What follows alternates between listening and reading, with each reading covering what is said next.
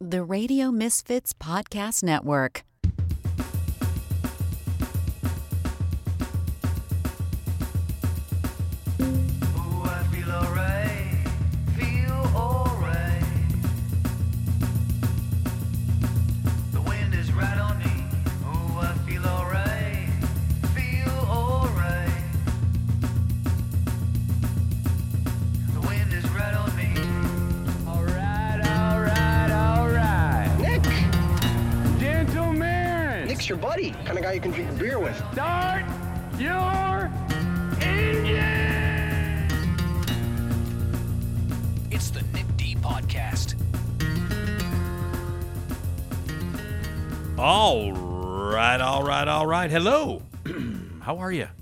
It is the Nick D Podcast, episode 159 here at the Radio Misfits Podcast Network, home of the greatest podcasts of all time. You want to check us out? Check us out at radiomisfits.com or listen to our live streaming network that goes 24 7 nonstop.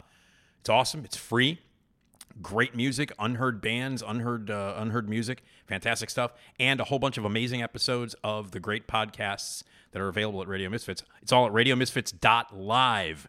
You can hear this podcast, the Nick D podcast, every day at 3 p.m. Central, and you can hear my other podcast about Saturday Night Live called That Show Hasn't Been Funny in Years, an SNL podcast, which, by the way, you must subscribe to. And if you're not subscribing to it, there's something wrong with you. Uh, and you can hear that every day at 9 a.m. Central as part of the 24 hour streaming service called RadioMisfits.live. Make sure you tune into that. How are you? I'm Nick. Thank you for listening. Uh, and if you want to be a part of this podcast, leaving a message, anything you want to say, we encourage it. We want to hear from you. We listen to every single message that comes in the voicemail world. We read every single email that comes in. You got a question, you got a comment, you got a contribution, you just want to tell us a story or anything like that, call us or email us anytime you want. You got a magic megaphone request. Our voicemail system 24 7. Call us now or anytime at 773 417 6948. Leave those messages. We love to hear them. Or you can email us, nickdpodcast at gmail.com. Jason Skaggs is the man that provides all the crazy themes and the sounds and the audio and the music. And uh, Ed, my main man uh, at uh, Radio Misfits, does all the other work as well. Esmeralda Leon will be joining me. She is my regular buddy and cohort. She will be here, and uh, we are going to talk about uh, some terrible fast food items. And there's one in particular that we're going to lead with, which is a new sandwich item from Burger King in Thailand. We'll tell about talk about that and more food related stuff. That's with Esmeralda. Um, by the way, you can see me and Esmeralda live on stage doing a version of this very podcast at the Flashback Weekend Horror Convention, which is the greatest weekend of the year every year. It's a blast if you're a horror movie fan or you just want to go and have fun and see the coolest merchandise and the coolest items. If you want to meet some great celebrities from the world of horror, if you want to meet Svengoolie, he's going to be there. Joe Bob Briggs, the legendary drive-in host, Joe Bob Briggs is going to be there. Uh, stars from Scream, stars from the Terrifier movies, stars from John Carpenter's Christine. There's going to be a concert by my guest who is coming up uh, on this uh, episode, Alan Howarth. Alan Howarth is uh, a musical composer, a sound designer, and an incredible musician who is going to be putting on a concert at Flashback that weekend, consisting of all the great work that he's done with John Carpenter. He did the music. Alan Howarth did the music for Halloween's two through six. He did the music for uh, with John Carpenter for for They Live and Prince of Darkness and uh, and and so many amazing amazing films. And he's going to be joining us right after. In fact, right after I te- uh, after I tell you that you should be congratulated, Alan Howarth is going to be right here on this podcast with us, and I couldn't be more excited. Incredible composer. Um, a, a man who has worked with John Carpenter over the years and just a great dude in general. He's going to be joining us. But he'll be at the flashback weekend as well. But we want you to come out and support the podcast. You can be a part of the live podcast. We're going to record it, it'll be an episode. We've got prizes to give away and t shirts and all kinds of really cool stuff. We're going to interact with the audience and talk about scary stuff and movies with you. Me, Esmeralda, on stage live at the Flashback Weekend Horror Convention in the Big Ballroom, Saturday afternoon, August 5th at 1230. We want the Nick D podcast fans to pack that place. Come up, say hi. We'll take pictures and we'll say hello. You'll be a part of the podcast forever recorded, and uh, you got a chance at winning some prizes. We got big surprise guests that are going to be joining us celebrity, horror celebrities. Rich Koz may stop by. I, think he might. Yeah. Uh, so Svengoolie is going to be there. It's going to be an incredible weekend. And at 12:30 on Saturday afternoon, August 5th, me, Esmeralda, on stage, you in the audience, having a great time, welcoming special surprise guests uh, from the horror world, and doing a really cool podcast as well. So be a part of it. Be there live in the audience. We want the Nick D podcast fans to pack that place. Saturday afternoon, 12:30, August 5th. Hyatt Regency O'Hare. Easy to get to, parking all over the place, and be a part of the whole flashback weekend from the 4th through the 6th with all the parties and the concerts and the events. All kinds of amazing things happening that whole weekend. And uh, right in the middle of it all, Saturday, August 5th, 12.30 in the afternoon, the Nick D podcast live from the Flashback Weekend. Get your tickets now and pack the place, flashbackweekend.com. It's going to be a blast. We want to meet you and hang out with you. It's going to be good. As I said, Alan Howarth is going to join us, uh, the great composer. Hi, I'm Carrie Russell, and I love Nick's show. I know you do, baby. Carrie Russell is here. We're all here. We're all here to have a great time on uh, episode 159 of the Nick D podcast. So uh, let's get to it, man. Congratulations is what you need to do, and Alan Howarth is going to join us after you hear this. Congratulations. You're about to listen to the Nick D podcast. It's by far the best decision you've made today. It makes the other podcasts seem like crap. Oh, yeah, don't be a jagoff.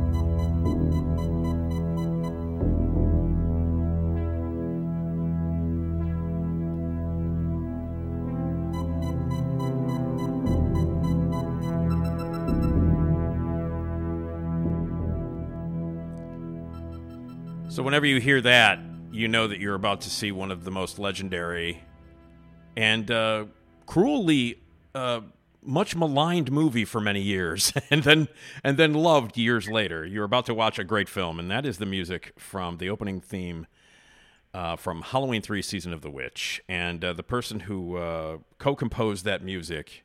Uh, and is also the composer of tons of other music. Is also an incredible sound designer and a person who's worked in bands and is a great musician and is someone who is appearing at the Flashback Weekend Horror Convention the the weekend of August 4th through the 6th and actually doing a concert, a live concert at 8:15 on Saturday the 5th as part of that uh, weekend is the great Alan Howarth and I could not be more excited to welcome Alan Howarth to the podcast. Alan, how are you? Great, Nick. Wonderful to share with you today, and excited about coming to Chicago. Yeah, Flashback Weekend. It's a great, it, you know, it's it's a it's a fantastic horror convention. Uh, I'm biased because I've worked with uh, Mike and Mia, who run it for 21 years, and I think it's the best horror convention in the country. I know you've been with us. You've been with us once before, back in 2015. Uh, you appeared at Flashback. I did, and uh, it was great. I had a couple other buddies there, other composers. You know, we as the composer, we, we don't have a face, so the fans don't really know us. They'd rather see somebody they've seen on screen and get an autographed picture. But the, the music's getting recognized uh, as an, another element to, to these legendary shows. And as you mentioned, Halloween three. I mean, yeah, that it was it was panned, and then it got a second life, and then a second look. And I think uh, you know it's, it's interesting on my on my Spotify and all my uh, Pandoras the the Chariots of Pumpkins theme from Halloween three is the most popular. So Isn't as that- synth music, uh, you know, as, as as sort of this is how you do it, kind of stuff from now thirty years ago. Plus, Yeah. it's still holding up. Yeah, I mean, uh, you know, it's it's amazing as you know being a part of Flashback as I have been for like I said, 21 years, um, and been a horror fan my entire life. I mean, uh, I, I have to say this. I'll tell you this up front, Alan. I, I w- I was lucky enough to have interviewed John a couple of times, and um, I've told him this story. When I was 13 years old, I was already a horror fanatic. And I saw Halloween for the first time in 1978, and it changed my life. It was the movie that made me want to do something with movies, whether it be review them or you know make them or whatever. Uh, it was the first movie where I realized what a director did, and and it was a it was a life changer for me. So I've been a horror fan my whole life, and I and I and Halloween three on the subject of Halloween three really quickly. It's amazing to me because I saw the film the opening weekend with my friends. I was in high school, and I went with my friends to see it, and I was the only one amongst us that loved it. Everybody else hated it, and, and then you know as the years go by, it's fascinating to watch the horror convention. It's a flashback at least, and to watch how these fans have grown over the years, and how it was a movie that most people hated when it came out, and now it's beloved, as you said you know the most Spotified or downloaded of your of your themes. Isn't that that's it's kind of uh, amazing to watch, right? Over the years. Yeah, yeah. I mean, it, you know, I guess that it takes the test of time to see which what survives and what doesn't. You know, Yeah. Carpenter had the same experience with The Thing. Yeah, It's now recognized as the greatest monster movie of all time. But yeah. it's funny. Talked to somebody else who had talked to Carpenter about that. He says, John, now finally you recognize. He goes, Yeah, who cares? Yeah, that sounds like Carpenter, man. That's that sounds so much like it. Well, listen, let's get uh, uh, let's get started with how you got into music. You grew up in uh, and you're from Cleveland, are you not? Correct. Yeah, I, I I was born in New Jersey, but sort of my my formulation ninth grade started in North Olmsted High School in in the Cleveland, Ohio area, and so I was connected, and that's where I, I developed who Alan was, and I got involved in the local bands. Uh, this would uh, give you a timeline. This would be 1965. Mm, that's the year of my birth, Alan. That's the year I was All right, born. all right. So, so as, as you were being conceived, I was learning how to play. switch over.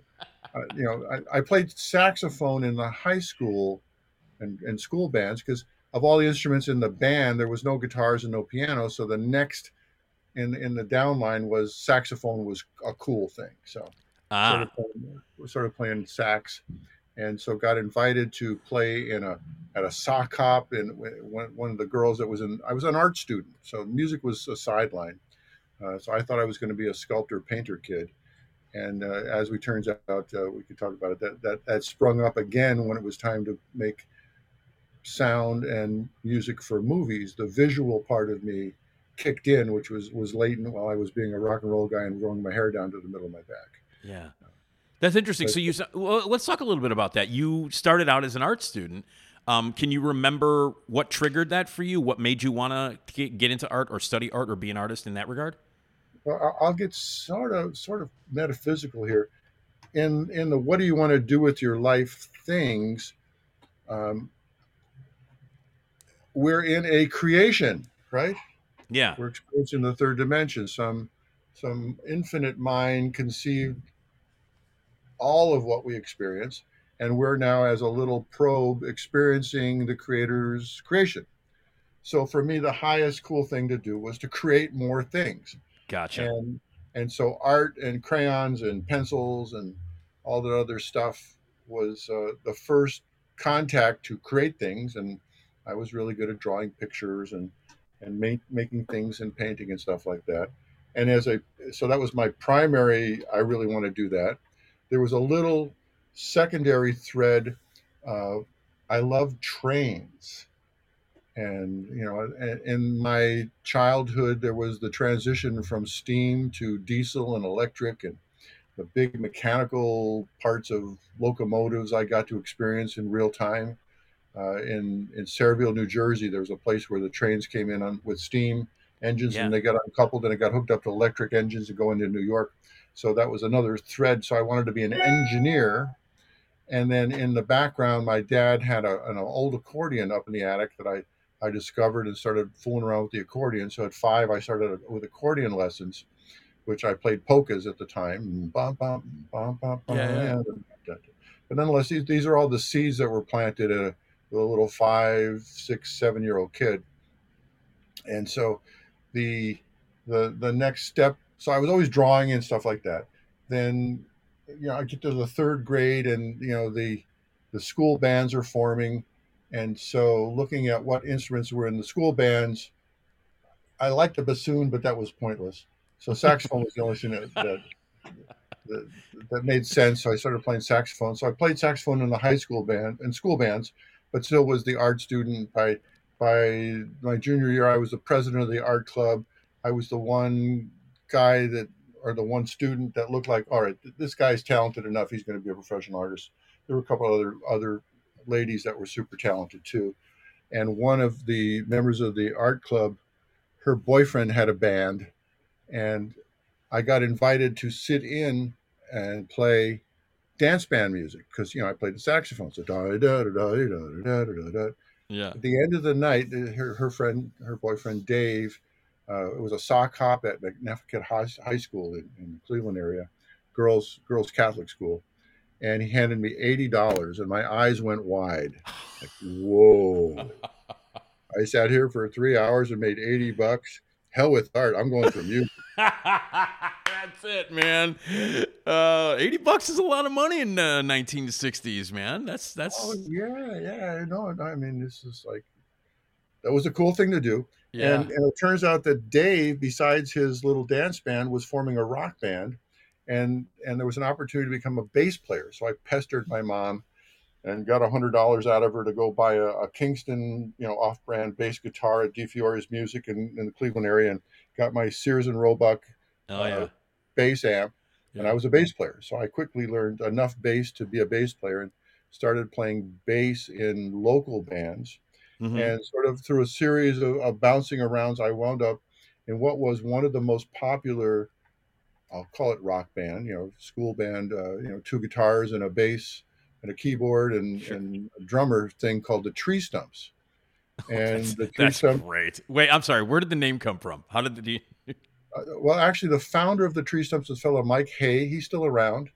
Um, and so there, there was there was a, a personnel change, and they needed a bass player. So I got invited to be the bass player in the Tree Stumps. And think about this. This is now we're we're made it to 1966 now, Okay. and this band, the Tree Stumps, is is drawing like a thousand kids to these dances, school dances in the summertime. I mean, Wow. they, they become real popular, and we were one of the first Beatle bands, right? Yeah. Uh, prior to that, Dave's bands would play what we called greaser music, you know, Mhm. sort you know, um, Jerry G. Jerry Lee Lewis and, Right. and you know, the, the, older rock stuff and some Elvis songs. But this was sort of, sort of the up and coming. Uh, it was called the Greasers, and then we were the Surfers. Was the not? It was before hippies yet. Yeah. So we were the Surfers. The uh, the other group, the, the ones that didn't grease their hair back and didn't didn't get drunk on on on beer every Friday and Saturday. Right. and so that, that was the thread. Got into the tree stumps and the tree stumps played beatles songs and rolling stones and and what was going to be you know the, the next wave of music. Right. uh, at, a, at a certain point the tree stumps actually made a record on our own label and that got got us popular enough to where we opened for paul revere and the raiders at Public Hall uh, in Cleveland because we won a battle of the bands, and that, that, that was another little kick to get started. And then uh, through a series of who, what music, et cetera, kind of thing, we added a, a lead singer to the Tree Stumps, a fellow named Woody Leffel. And Woody was one of the most talented of the time singers. Like he could easily outrun Jim Morrison or, or, or uh, He could sing all that stuff. He was that Yeah. Yeah. And Yeah. eventually he, he became famous in a band called Granicus. Uh, you know, in another thread that went off in its, its direction. But out of the tree stumps and, and the various personnel changes, eventually, Yeah. uh, the tree stumps were produced by a producer named Bill Szymczyk. Uh, at the same time, he was also producing the James Gang. Oh wow. So, Yeah. so the, the the tree stumps name got changed to the Silk. The bass player now became a fellow who eventually surfaced as Michael Stanley, who was a big artist oh yeah. in in the area. So Michael Stanley is the one guy who sort of made it out of Yeah. the tree thread. Everybody else did did okay and still does what they do, but he was the guy who made it national. And so the the producer was Bill Szymczyk, and Bill Szymczyk goes on to do produce the Eagles, and that's the thread that got Joe Walsh from the James Gang to the Eagles. Isn't that amazing? Wow. So- so hey, but, but all- by the way, that's, our lineage or our, our block diagram of, of all that stuff happens. Meanwhile, Alan Alan himself jumps off into creating original music because that was the big thing. I got to write my own music, and et cetera, et cetera. I had a band called that we called Braino, and Braino was sort of the Pink Floyd of Cleveland in, in the day, 1973, two, three, four ish, and we were a house band of a in a bar called the Smiling Dog Saloon. Owner of the Smiling Dog Saloon was booking jazz acts. So his his thing was he would book bands, you know, national level bands, uh, Chick Corea, Miles Davis, et cetera, et cetera, on their on going from New York to Chicago, and he'd grab them for the midweek, sort of like Wednesday, Thursday gigs at the Smiling Dog Saloon in this funky place in Cleveland. My band Braino, which was the Pink Floyd band, we were the house band. So we had every Tuesday, and we set up. We were already in quadraphonic. Our our sound guy Brian Risner had tape cues and echoes and all this other stuff. And one of the bands that came through was Weather Report. So we used our Braino sound system on Weather Report, and we gave them echoes and all kinds of stuff. And at the end of the night, they went, "Who are these guys? like, what is this?" and so so so the the fellow named Roger Baum uh, recommended that that weather report because they were still setting up their own gear. I mean, here's Joe Zawinul setting up his, his, Yeah. Farfisa organ and his Rhodes and stuff like that. So you should take one of these guys on the road. Well, I had a job at that music store, Di Fiore, so so Brian Risner actually went out with Weather Report. This would be uh, 72. Yeah, okay. Uh, lock on target. And uh, so several years later, you know, I st- Brian's my buddy, and he's out with Weather Report. It gets to be a 76. Weather Report puts out the Heavy Weather album and has a hit with Birdland. right. And now they're ready to be going to a, a national and world tour. And now Joe Zawinul, the keyboard player's rig, has gone from a Farfisa and a Rhodes to two ARP 2600s, an Oberheim, uh, you know, the Rhodes piano. And and so Brian said, "Hey, you want to come out on the road with Weather Report, and you you, you support Joe's gigs? You'd be the, the keyboard roadie, right?" Well, I was all for that. So uh, joined Weather Report, did four years of Weather Report, which got me from Cleveland to Los Angeles. And then 1979, another little twink in the in the thread of what's happening. Another Cleveland buddy named Pax Lemon has now moved to Los Angeles, and he's working at Paramount Pictures in the transfer bay. And and there's two guys, two sound effects editors, Richard Anderson and Stephen Flick, are talking about how they need somebody who knows about synthesizers for this movie they're working on. Well, Pax turns around and goes, "Oh man, you got to talk to my Alan, man. He knows all about synthesizers. He works for Weather Report." and they look at him and they go, "Weather Report is that the one at seven o'clock or eleven o'clock?" Uh, they don't know. But nonetheless, he, he promoted me enough, and they were looking for somebody. They gave my number. I, I get a call. I go down and meet them. So, all right, Alan, uh, you know, I heard about about synthesizers. We're doing this movie, Star Trek: The Motion Picture. hmm And they say, well, well, you know, we'd love to see what you can do. Will you make an audition tape? And I go, yeah. What do you want? And he says, well, make us the sound of the Starship Enterprise going from warp one to warp seven, which is a scene in the upcoming movie.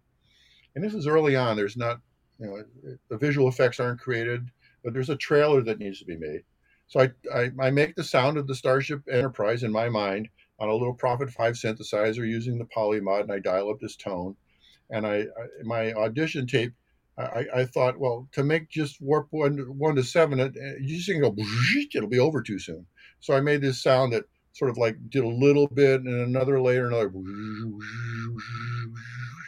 Well, I turned in that audition tape and it became the sound of the Enterprise. And I got- Amazing.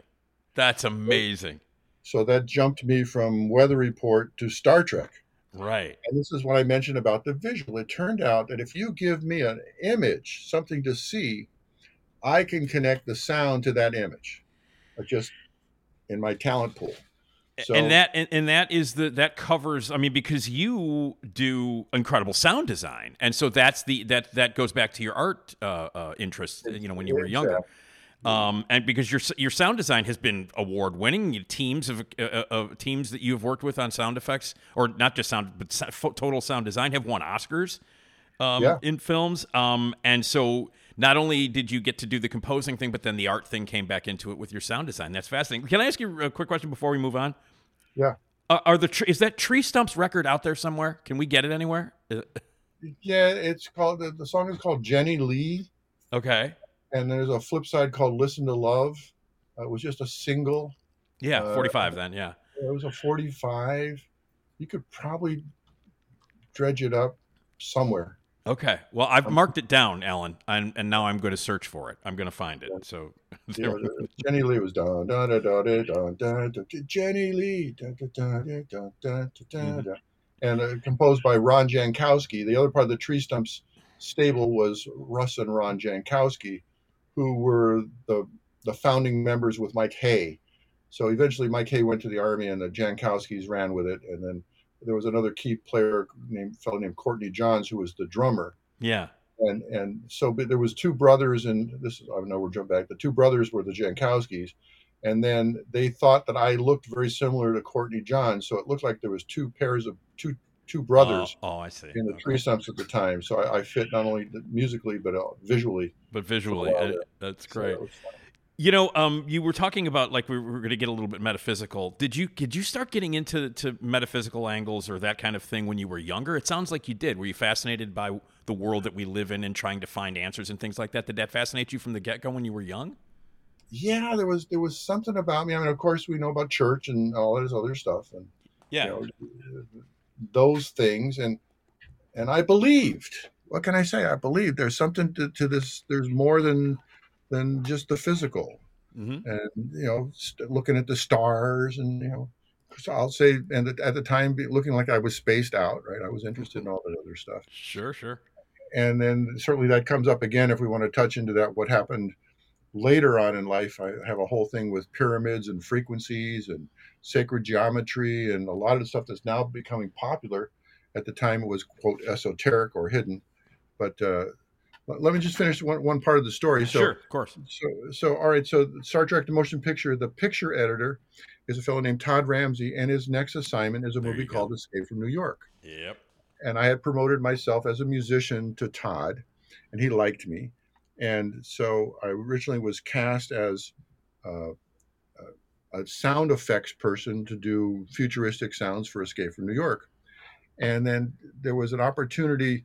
Uh, Carpenter had worked with a fellow named uh, Dan Wyman at a studio called Sound Arts, and I don't know the dynamics there, but there was it was an opportunity for John to quote see who- what else is out there, and so Todd said, you know, you to Carpenter, he said, you know, you should meet this guy Alan. He's a pretty cool. I bet you guys get along. Well, we're the same age. I'm he, I'm Ohio. He's Kentucky, so we have similar cultural backgrounds. Yeah. So John came over to my little Star Trek sound design studio, and we sat there for about three hours. And I played him sounds, and I had all my synths set up, and and at the time it was uh, you know analog tape recordings. There was no digital anything.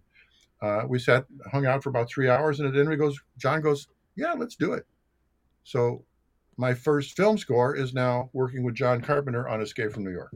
That's amazing. So so so John Carpenter's art, all his movies, and then Star Trek were like the two pillars of my Hollywood '80s career. And then hung you you know on that you hang all the rest of the stuff, uh, whether it's Raiders of the Lost Ark or Back to the Future or Hunt for Red October or Dracula. All those were people that I met either as a sound effects community or being with John Carpenter, and it worked out great because he didn't want to know anything about the technical, and I was totally into it. I mean, I mean, I'm down to circuit boards, right? So I, I had the studio at my house. So the idea was he would bring his move over, hang out with me, and we would create the music for his movies. And and he was That's- totally comfortable with that. So I wound up doing, you know, Escape from New York. Then we did. Uh, interesting at the end of Escape from New York, we're, we're doing a final mix on a couple things sitting there, and he looks over and he goes, "Hey, Alan, you know, uh, my I, I'm going to be doing this movie, The Thing, and they want to make another Halloween. I'm going to be too busy. You do Halloween." So just like a little class assignment, he handed off Halloween to me because he was going to be too busy. yeah. So, so that became the score to Halloween 2, which I took Carpenter's original Halloween 1 16 track analog recording, transferred it to an analog 24 track. So I had open tracks. And then I just basically played on top of him for Halloween 2. So, you know, that, that's iconic music, but I gave it a new texture, a new synth Yeah. depth in, Yeah. in my in my quote as a sound design person. And there was a couple mu- music cues that that were new to Halloween too that I got to write some music too. Yeah. But that that sort of pinned on Halloween two as another opportunity. When we got to Halloween three, which we're talking about, uh, they were they were looking to depart from Hall- Michael Myers was quote dead at the end of Halloween two, and so Carpenter and Debra Hill wanted to, to branch off and do Halloween themed stuff, hence Right. Halloween three. Right. And so that was launched, and it was interesting. Uh, Carpenter sits down with me to do the music for Halloween three. He looks at me and he goes, "Alan, this is going to be real easy. All we got to do is rip ourselves off." Which is he what he was saying based on what we did in Escape from New York. I had fun doing that. Let's just let's pick up from there and keep going. So we listened to the latest Tangerine Dream record for the latest synth textures because they Yeah. were they were the guys that were doing the they were in the same wheelhouse. Let's put it that way yeah. Yeah. and and we we set off and and Halloween three was Halloween ish, but its own original score and direction and movie. Oh, absolutely. Yeah. So, and, and as we as we discussed, Halloween three still exists. It's, it's withstood this test of time in the world of synth and score and what do you do for a horror movie, and uh, it holds up. Yeah, it does. Now, you know, being, you know, uh, into the tech stuff, um, you know, and being the sound geek and guy that you are, um, it must be astonishing to you to see how far we've come in terms of technology to create music and to create sound. I mean, the, the digital, the stuff that we can do now, uh, uh, you know, being a part of it right at the beginning. Uh, tell me a little bit about what that journey is like in terms of all the technology and all the you know the incredible inventions and and and things that have happened over the years from changing to analog to digital and even further. How's that been? How how, how has that been been to ride that wave? Well, certainly I devour all of it. I'm into it. You know, Yeah. whatever the newest, latest, coolest.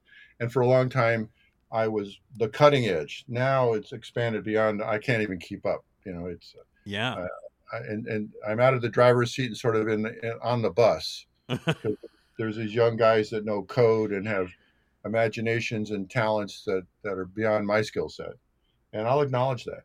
yeah, But it, I'll give you a short story about all all that stuff. I, I was having lunch with Brian Eno, oh man, yeah, talking about producing records. You know, a lot of people invite him in to be the producer, and some. So he says what he does with a, a new band is at, at the beginning they establish what technology they're going to use, and then they limit it to that technology. The idea that that that in the old days when we only had so many tools, we had to make it with what we had. There was a there was a, sort of a push to be creative and make what you had do more than what you thought it could do. hmm And so now in the modern times where we are now, we have this infinite possibilities.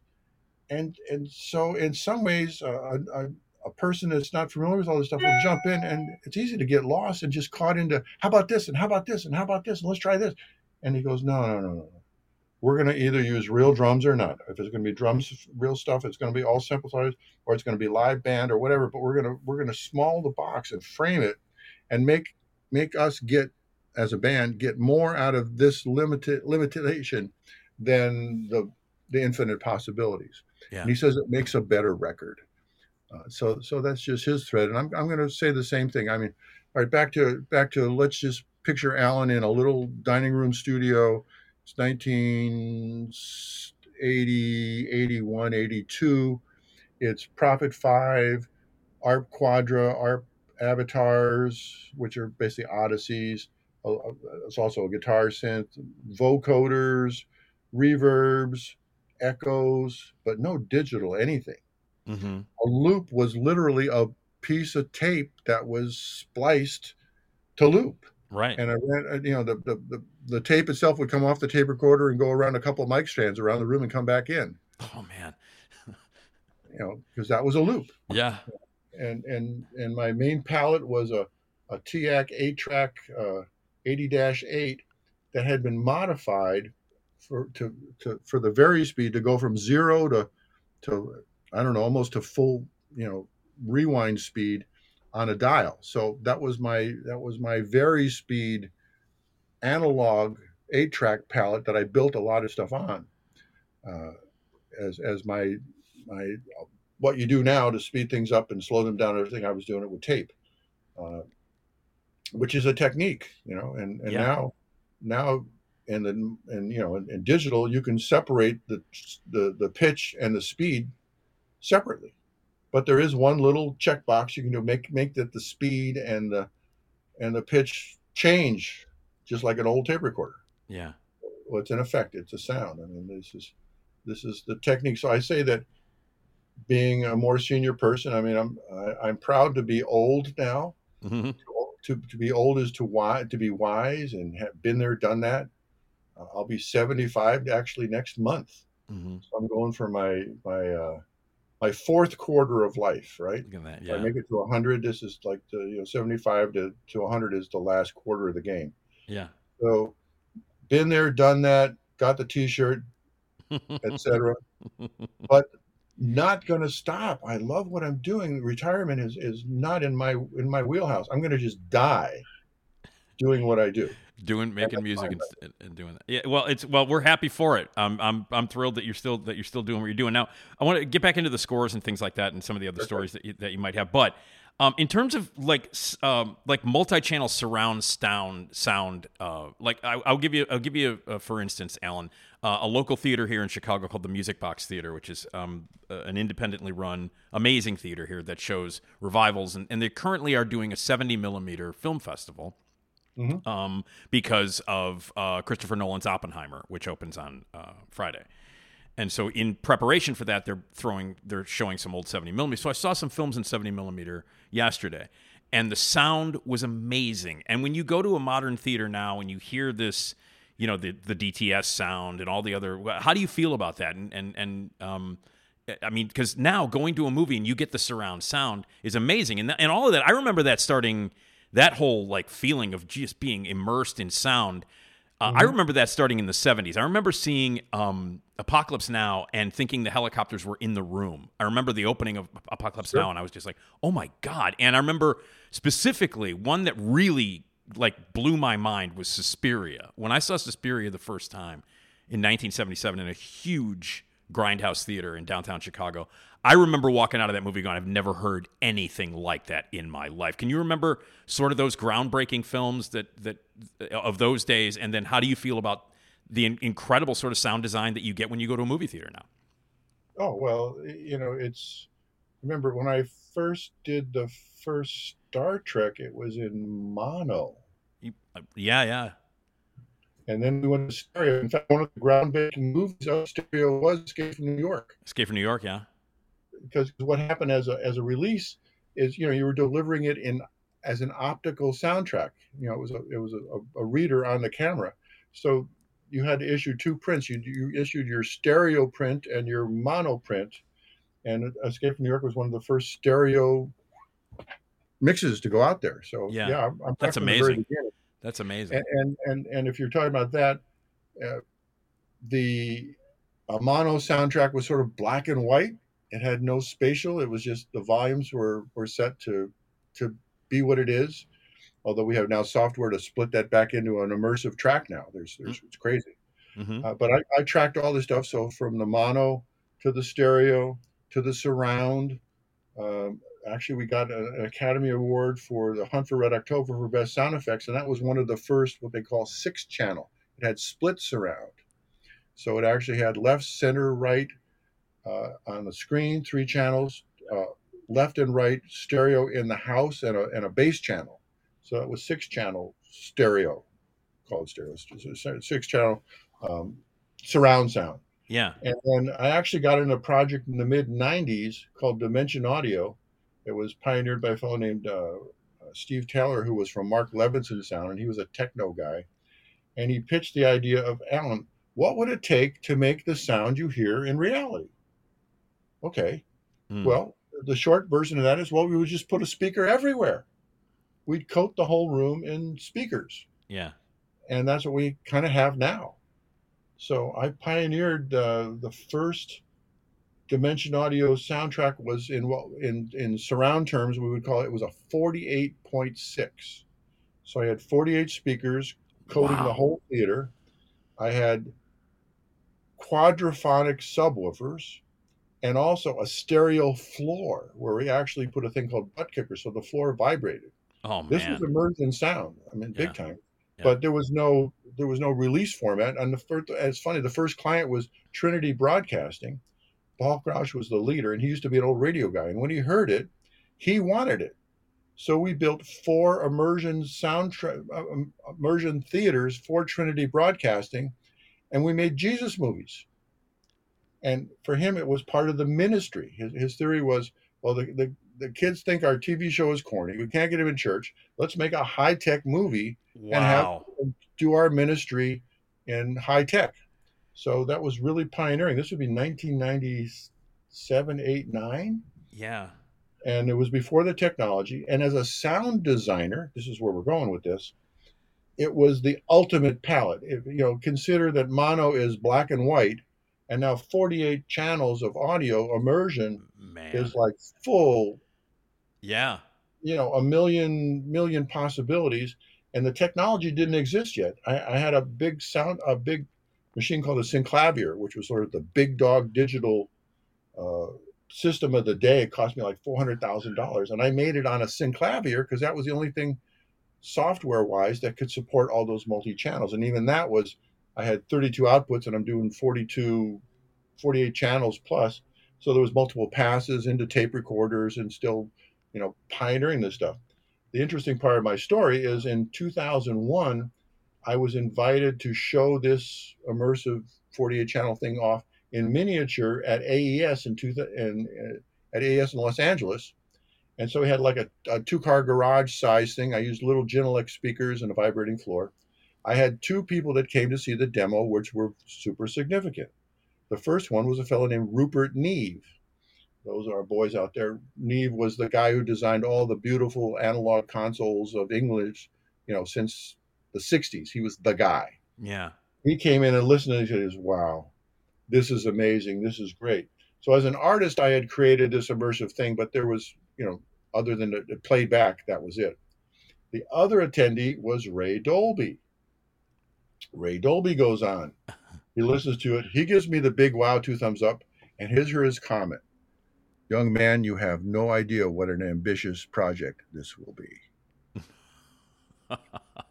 to hear that from a guy whose last name is Dolby, there's something right there. He is the guy. He's Dolby. yeah. Magic Leap. Okay, tell me about Magic Leap. All right, so I got invited to be part of Magic Leap. This is augmented reality. So this experience is uh, unlike virtual reality where you you get you put on headsets or you know so goggles and headsets and you go to a, a digital space you're no longer in the room you're in you've gone to this other place. Augmented reality is now staying in the room putting on glasses and seeing holograms projected into the room with you and spatially all correct so it knows where the tables and the chairs and the doors and the windows are. And if you have a holographic image projected into the room one visually it's locked in space. Like when you tur- turn your head, it'll still stay on the table, right? It'll, it'll stay where it's supposed to be because the computer knows. And the challenge was to make audio that went with that object. So when you turned your head, it panned correctly and spatially correctly. So you still thought the sound was with that projected hologram that's not really there, but it's spatially computed. Oh, wow. So I got into spatially computed immersive sound. And I did this project for the last five years. And then this is stuff that just it's a new platform that's not been exploited at all. For our our younger geekazoids out there, what's next? What's the coolest thing possible? Augmented reality, immersive audio is is lays weights for your guys' imagination. That's all I Yeah. can say. Are you no? So what do we have in store for us at the show uh, at Flashback Weekend? Um, I know we're going to hear a bunch of a, a, bunch of great themes from a lot of the incredible uh, scores that you've done over the years uh, by on your own and with with Carpenter. And this again is going to be a, a part of the Flashback Weekend Horror Convention, August fourth through the sixth at the Hyatt Regency O'Hare. Get your tickets at flashbackweekend.com. And the concert is going to be at eight fifteen on Saturday, August fifth at Flashback. Um, what kind of uh, what kind of stuff are we going to expect uh, to hear and see there? All right. Well, because I'm a solo performer, um, although I do have a band, but it's outside of the budget for what we're doing. Um, basically, I'm there with my laptop, my keyboard, and my guitar, and I have a projection of the various music clips visually. And I have a, a, a VJ, a very talented lady named Jade Boyd, who sort of VJs the videos. But then I go through what I'll call the greatest hits of my work with Carpenter. So well, Halloween 3, Escape from New York, They Live, Christine, uh, Halloween 2, 3, 4, 5, 6 little bits and pieces, Yeah. uh, Big Trouble in Little China. Um, I actually do a little thing from The Thing, even though it's not my music, it's, it's part of the vibe. Yeah. And then some other solo scores I did after Carpenter. I have a movie called Lost Empire, another one called uh, Retribution. And I have one that I just got coming out this fall called From the Shadows, which came out really good. So I'm going to drop a clip on that in there. Nice. And then also, in addition, we have reunions of Halloween 2 personalities and Right. Christine cast. Yeah, yeah. I, So- I'm handling all of that stuff. I'll be I'll be the because I'm a moderator and a Q and A guy and a host, and I, and I'm handling anytime there's a Carpenter related thing at Flashback, uh, I get it. I get to I get to do it. And so like when Leo Rossi and Lance Guest are there from Halloween two, I'm going to handle their stuff, and uh, you know, um, and and the guys from uh, Christine and the car is going to be there. Uh, it's going to be amazing. So you're so you, you you you get to hang out with those. You get to see those guys for for for the weekend as well. Yeah, hang with them. I'll probably get. I'll probably sit in on the panel and tell a, a little sidebar Sure. story. If, Yeah. If, if that part of the conversation goes there, Yeah. uh, that'll all be part of the deal. Uh, know it's just great to, to to get back with all these folks. Uh, the fact that we're all still alive is a big deal. Yeah. Ten years from now, or twenty years from now, or fifty years from now, we won't be alive in theory. Yeah. Uh, although who knows what happens with all our uh, digital healthcare as we move into that. Right. it, it's suck my brain off into some AI. yeah. Actually, we had that discussion at Magic Leap. They said, Alan, how would you like it if we made a an artificial intelligence version of Alan Howarth and kept writing music after you're gone? And I said, as long as I'm getting royalties, it's fine by me. long as the royalties come in, that's a good thing. Yeah, that's fantastic. Well, I uh, I, I I did see your show back in 2015 because this will be your second time with Flashback Weekend, Yeah. and I've been with Flashback since the beginning, and uh, I it was one of the highlights of that weekend for me, and um, and it was great, and and uh, you know, uh, and I know it'll be even better uh, this year. Um, when when you do it. But you did a fantastic show back in, in, at, at the convention, and people are going to be in store for a, for. It's a real treat to watch you work and to see the whole in the videos and the sound and everything. It's a wonderful show, really cool that you that you put on, and I'm excited to see it. I can't wait. Yeah, yeah. So basically, I've got I've got the the original track playing from the laptop, so I've got a backing track, and I jam on top of it. So there's a live a live augmentation in performance on top of the original scores as they are. hmm So so it's all very familiar. Um, Do, do you do you like uh, do you like playing out? I know you're a tech guy and you like creating and you're in studios and you know doing all these great things with sound design and music and things like that in studios. But do you like being in front of a crowd? Do you still like getting out there and performing? oh yeah, absolutely. Remember, I was Mr. Rock. I mean, my band opened for the Who. We opened for the Cream. Uh, I've, I've done stadium stadium performances. It's it's a, it's there's energy having other people in the room with you. Yeah, as a performer, I have a different performance than sitting in the studio looking at a monitor. It's just real. That's Yeah. just how things go. yeah, Uh, so that that's exciting for me, and it's great to meet all the all the. I'll use the word fans, but it's just folks.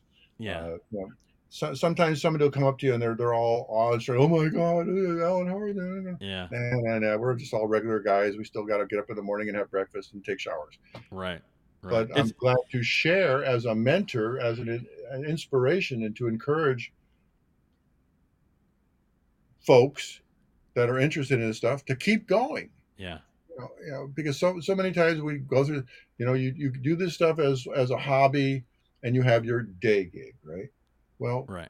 that that's the dynamics of life. But I encourage everybody to continue, even if it is just a hobby, even if it's just an outlet. That's fine. I mean, if you like painting or drawing or or, or making you know, wood shop and chairs, it, it's an art form. How many of us get to do this professionally? I'll say we're in the five percenters, right? Yeah, There's Yeah. so many other people that that are are affectionate, and also, you know, with the idea of, of YouTube and stuff like that, you can put yourself out there without a record label. You can try to do an audience, and all of a sudden, if you got uh, ten thousand people following you, that's that's an indicator that you got something going, and and you Yeah. get noticed, and you get advertising income because more people are watching your videos. So there's a ton of outlets that didn't exist in the past that are now there because of what, what's happened with the internet and, and the digital world. yeah. It's amazing. So uh, we're not going to hear any Braino on uh, Saturday, August fifth. That's not No, going to I, I, I, don't have any, I don't have any videos for Braino. Okay. but I will have some. I will have some. Uh, the the the Braino actually matured to what we call the Pi Corporation. okay. Woody was in, in with us, and and some Guy Bickle and Denny Gifford and, and myself, and that was sort of our jam period. We're actually in the in the Pi Corporation material. I have a CD of it. I'll, I'll bring it. I'll make sure we have some at the at, for guys to get a hold of. Braino has never been released. It exists on quarter inch tape. It needs to all be transferred and sported up. But Pi Corp will give you a feel. But that's where a lot of my experimentation and the things I bring forward when I started scoring movies my own original stuff was developed, figured Yeah. out, Yeah. and played with, and you know, a lot, just a lot of jams where Yeah. you know, we didn't know what we were going to do. We just started jamming it, it Yeah. spontaneously, and and out of the jam would come something that was interesting. You go, oh, I like that. Let's hold on to that one. It's funny. I mean, you had me at Pink Floyd of, of Cleveland. You had me right there. That was it, Alan. You got me. Yeah, no, I, I think so. Had I not been in Cleveland and been in London, I probably would have wound up being part of a group that was just like that, or maybe even joined Pink Floyd and been the sax player. Who knows? Yeah, there you go. That would have been great. By the way, uh, as an aside, Alan, I saw a documentary film. I'm, I'm, I don't know if you're aware of it or not. It's called Squaring the Circle. I haven't Um, seen it. No. it's a documentary about the guys at Hipgnosis who designed all the album covers in the 60s and 70s. Oh, good. Yeah. And it's a great documentary. I'm just recommending it as a uh, as an aside. It's terrific, and and you know Gilmour is in it, and Roger Waters and those guys, and Robert Plant and Jimmy Page. They're all interviewed for this documentary about the this album cover design company, these artists, and it's really tremendous, and it really was in my wheelhouse music wise. And I think you would. It's, you know, so so it's it's called Squaring the Circle. Just a little aside. Uh, if you get a chance to check it out, you should because it's really. I think you'd. I think you'd enjoy it. I really do. In, in, in my the wheelhouse, I actually did get to meet uh, Gilmour at one point, and I was starstruck. Back to I know how that goes. Yeah, yeah. And then also in after that, uh, I met you know been become friends with Alan Parsons. So Oh man. Yeah. another subset of, of that. We've had, I've had a chance to have dinner with him and tell stories and stuff like that, which is great.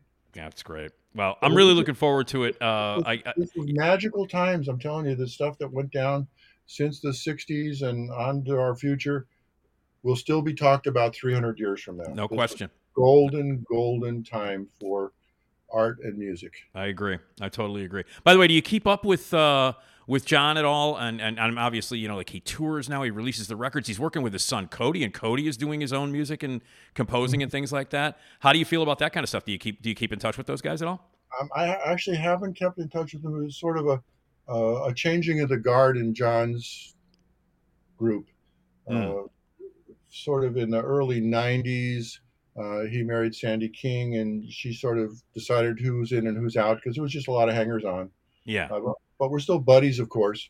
But Yeah. no, I, we haven't done any hanging out. Like I say, that because Cody and, and uh, uh, Daniel Davies are his, Right. his band, and he's self sufficient. And and you know, uh, when especially when COVID came, you know, John John had some health issues that he couldn't couldn't leave the house. He just, he couldn't couldn't dare have any of that stuff happen. Yeah. So it's what it is. But uh, you know. I'm, I'm considering reaching out to him and let's have a lunch and you know be buddies stuff like that. Uh, Yeah.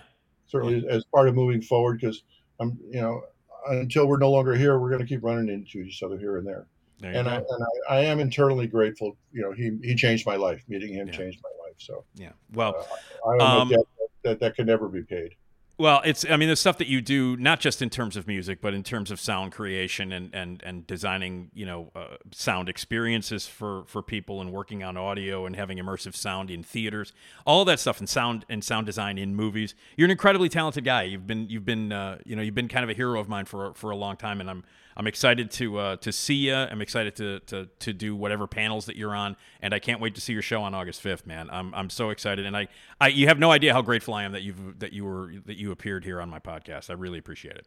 Uh, I'm glad to be here let me plug myself once I have alanhowarth.com Mm-hmm. which is my website and that's that's sort of go there and see what's going on I have a lot of stuff on YouTube. You can just listen to the stuff for free. All the soundtracks are there. I have some newer movies. One I did uh, called Cosmic Dawn. Another one called Basement Jack. Uh, like I said, I've got one coming up this fall that's got um, uh, Keith David in it. Uh, sort of a a, a new next generation fog, I'll call it, uh, in along that theme. And I just did that. It's getting accolades uh, both uh, as a film and uh, people are noticing the score to to that one. And uh, you know, I'm looking forward to seeing everybody at the show. It's going to be exciting. One of the big things people want is vinyl. So I've actually stocked up on vinyl, and the vinyl by me is more than autographed. I actually put a bar of music of the score on the cover of the thing. It's at a premium, but it's worth it. They're cl- true collector's items, and and meeting all, all the folks. Uh, and then just as a subset, this is just to throw it out there. I also have another website called naturalresonance.net Okay. and this is this is a this is a completely different topic, but it comes from analyzing the Great Pyramid uh, in Egypt for its acoustical properties and the idea that the, the architects had universal knowledge. And there are frequencies of music that are described by the pyramid and actually are acoustic properties of the pyramid that really go to mind, body, spirit stuff. And I made some meditation CDs, one called Paradise Within, another one called Indigo Ra, which use these frequencies. And I'm going to continue pursuing this uh, as a as a another hobby project that I've just attracted to. It's about sacred geometry and universal mathematics and mind, body, spirit stuff. And that's another part of me that's different than horror movies, but just want to mention it is it has my attention and do it. All right. Uh, and you can check out everything at uh, at alanhowarth.com, and that's H O W A R T H, alanhowarth.com. And please come to Flashback Weekend. It's going to be an incredible weekend, August 4th through the 6th at the Hyatt Regency O'Hare. Alan, among a ton of other people, including uh, Halloween 2 reunion, a Christine reunion, a live concert by Alan on Saturday night, the 5th at 8.15, uh, and so, so much more. Um, Alan, a real pleasure uh, to talk to you. Thank you so much. And I can't wait to, uh, to see you in person in, in, a, in a few weeks. Looking forward to it. Thanks. Okay, buddy. Take care. Sure. Bye bye. All right. Uh, Alan Howarth, oh boy, what a delight. An amazing, amazing guy. Get your tickets now. The event is going to be unbelievable. And you know who else is going to be there? Esmeralda Leon, and we're going to be live on stage. We'll tell you about that uh, right after we hear Esmeralda's theme. Esmeralda, yeah. Esmeralda Leon, yeah. Esma, I'm talking about that Esma. Esmeralda Leon,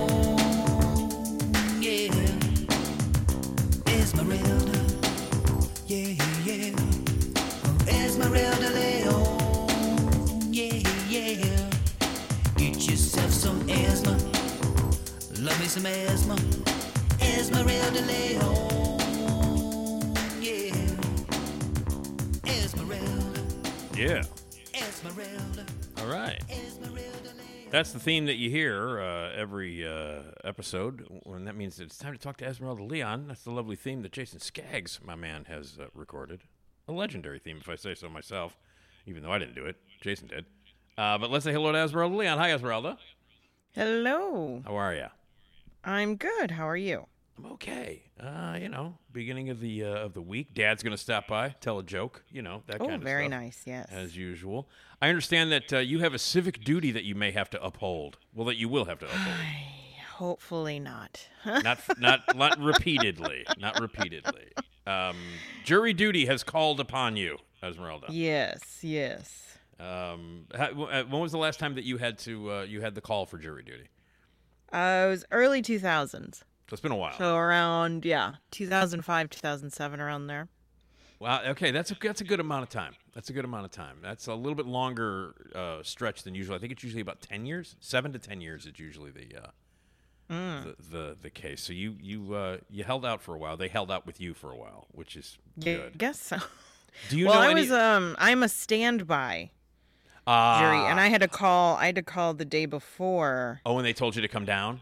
Yes. Oh, that sucks. Because it's a and is it? Do you still have to like when you call if you're a standby? Do you have to call and like wait to hear your number? Is it? No, it just said like which courthouse, uh, and then it, yeah, it essentially asked which courthouse, and then it went, you do have to come down. it's like, oh, cool, great. Man. It wasn't they- very specific. I think they just, if they didn't have enough people, I don't, I don't know how their yeah. thought process was. Now it's been a while for you, like you said, early mid-ish two thousands for you, um, Mm-hmm, and it's been a long time for me as well. What do they pay now? Does it say uh, uh, what it is? No, I like, have no clue. It's like it was like I remember, if I remember correctly, it was like eighteen bucks a day or something like that. Yeah, it's And- and something, and, and, uh, lunch. I think a, a like a like a bologna sandwich or some shit, if I remember correctly. I don't think they fed us. I don't remember. They might have. Or or maybe compensated for lunch. It might have been like Yeah, eight, they eighteen might have dollars and then given me money. compensated. Yeah, they're not going to feed you. Of course, they're not going to feed you unless you're. Well, they feed you if you're a prisoner. That's that's Right. Or if you're like in one of those like super secret juries. Yeah, if you, they they put you up in a hotel room and you're like, you know, you're on Yeah. the OJ, you're on the OJ jury, then that's uh, Mhm. yeah. Oh God. Well, I hope that doesn't happen. Um, for, do you know now? Uh, do you know anybody who enjoys jury duty? Do you any, know anybody who gets jury duty notice and goes, God, yeah, no. yeah, man, civic duty, yeah? Because there are those people who have that weird pride about doing it, you know? Yeah, I don't think I want to know those people. yeah, I'm with you on that. But but there are those people like, or or when they, you know, like you know, when when you ever talk about like, ah, man, I got jury duty. Then there are people, yeah, you know, you should be proud of that. Like, no, I I, I don't want jury duty. I don't want to do it. yeah, no. Well, I hope it's a one day. I hope you go down there and it's a one day thing, and you come right back home. Yeah, I hope so too. Yeah. I'm. I hope they, because I might not even. I might not even get like into a room Yeah, no, no, to no. be there are ti- asked Yeah. questions and stuff. They might just have me sitting around. Oh, that's I, I day, can't tell you the, the number very of annoying. Exactly, it's totally fucking annoying, and I, I can't tell you the number of times that I've gone down and sat in a room, never been asked a question, and then Mm-hmm. at the end of the day, they're like, "Yeah, you can go. That's it." And you just you basically, I mean, I, I remember sitting a, a couple of times, just sitting in a room reading Yeah. all day, and then yeah, they, they, like, tell you they're like, bring change, Yeah, bring a book. exactly. They still tell you Like, that. wow. it's funny. It's like, Yeah. they, they don't tell you bring a charger. They don't. They haven't updated that at all. I guess right. They're, No, bring a, I don't bring a think phone, so. Bring a phone charger. Bring your earbuds. You know. Well, it's like I don't think you can, you can wear Oh, certain maybe you things can't- maybe or you something. can't- yeah. There's something you, about headphones on there, but I think that might be when you're in jury Yeah. duty. I don't know. Yeah. don't No, know. I think I, I don't think you can have a phone or any of that shit if you're actually in jury duty. Um, but if you're just in the Yeah. waiting room, in the waiting room, I think you can, you can Google stuff and like you know play hit the monkey. What's what are the what are the big games now? Flying angry uh, birds. Is Yeah. an angry birds. Hit the thing? monkey. Hit the hit the monkey. That's the new game I just created. I don't know if you knew that or not. Oh, of Esmeralda. I'm course, now, yeah. I'm now a video game creator. Hit the monkey. Yeah, it's a billion dollar idea. It's man, it's selling like hotcakes, bro. I can't keep them on the shelf. I can't keep the hit the monkeys on the shelf. Um. Well, anyway, well, good luck with that. I hope it is just you're you're you're in, you're out. It's like a drive-through. Yeah. Uh, uh, so Let's hope so. All right. Well, anyway, uh, we bring this up only because uh, both of us are up a little bit earlier than usual. to break the illusion uh, Yeah. of, of, recording, because Esmeralda's got to get down to uh, 26. It's 26 in Cali, right? That's where you're heading? Mm-hmm. Yeah, um, that's the usual one. But every once in a while, you get Daley Center. Every once in a while. Oh, that wouldn't be so. That wouldn't be the worst. Nah, I mean it sucks, but it's easier to get to. Yeah. you know, it's more centrally Yeah. located. Um, but yeah, uh, but yeah, 26th in California. I've been there a bunch of times, um, and I've been to I've, I've been to Daley Center a bunch of times for uh, for jury Mm-hmm. duty. Well, I wish you the I wish you the best of luck. Maybe you'll meet uh, maybe you'll meet Pauly Shore. Remember? I that would be great if Pauly Shore was there. Yikes. I saw jury Oh no, duty. I saw that. No, yeah, I saw that movie. Yeah, of course I did. it's the best. I, I knew you would. I knew you would have. Yeah, man. Yeah. Pauly Shore, jury duty.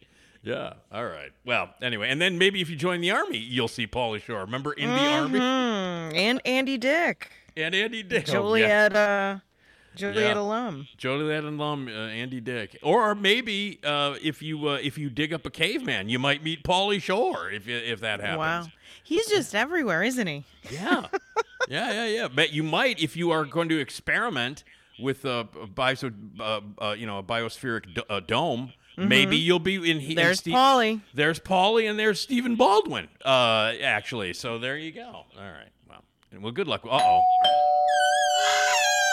Hi, I'm Carrie Russell, and I love Nick's show. There's Carrie Russell, Emmy nominee Carrie Russell, as I have to introduce her now. She's requiring me to call her an Emmy nominee every Mm-hmm. I time. mean, introduce her now. yeah. what's the point, right? Yeah. You Hi, need I'm to Carrie add that Russell, on there and now. I love Nick's show. She got a T-shirt Esmeralda that, on that just says "Not Guilty." I guess that's what she's saying to Oh. you. So in That's case you- fun. I'm not. I'm not on oh, court. I'm that's not right. in the.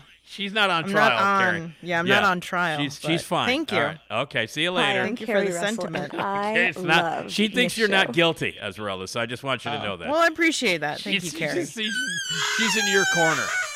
yeah, she's like, See, in any case, you're Right. not guilty. Anything. You don't. You don't need a Kardashian or a Robert Shapiro or anything. You're good. You're all right. Yeah. Okay. Yeah, I'll just bring her and be like, Carrie Russell said I'm not guilty. Emmy nominee Carrie leave now? Russell is on my side, so Yeah. she- yeah. Maybe she could make T-shirts for everybody. So I don't know. There you go. Uh, you can make a I'm lot sure of they would love that in the court. at, at jury duty. If Pauly Shore's not there, you can make a lot of friends. Uh, you know, handing out uh, T-shirts I'm sure that's what people want. that are made by uh, that are made It'll by brighten their day. yeah, because everybody wants to be there so so much. So anyway, all right, my- Exactly. no, and this my- T-shirt will make it way better. Yeah, I mean it's made by uh, it's made by uh, by by Carrie uh, Russell. Carrie Russell herself, Oscar no- or Oscar nominee, Emmy nominee Carrie Russell. So I don't know, she might get nominated for an Oscar. Hey, you never know. Yeah, know? there's still there's plenty of time. Plenty of Plenty time. of projects. yeah, well, you know, uh, Cocaine Bear uh, is.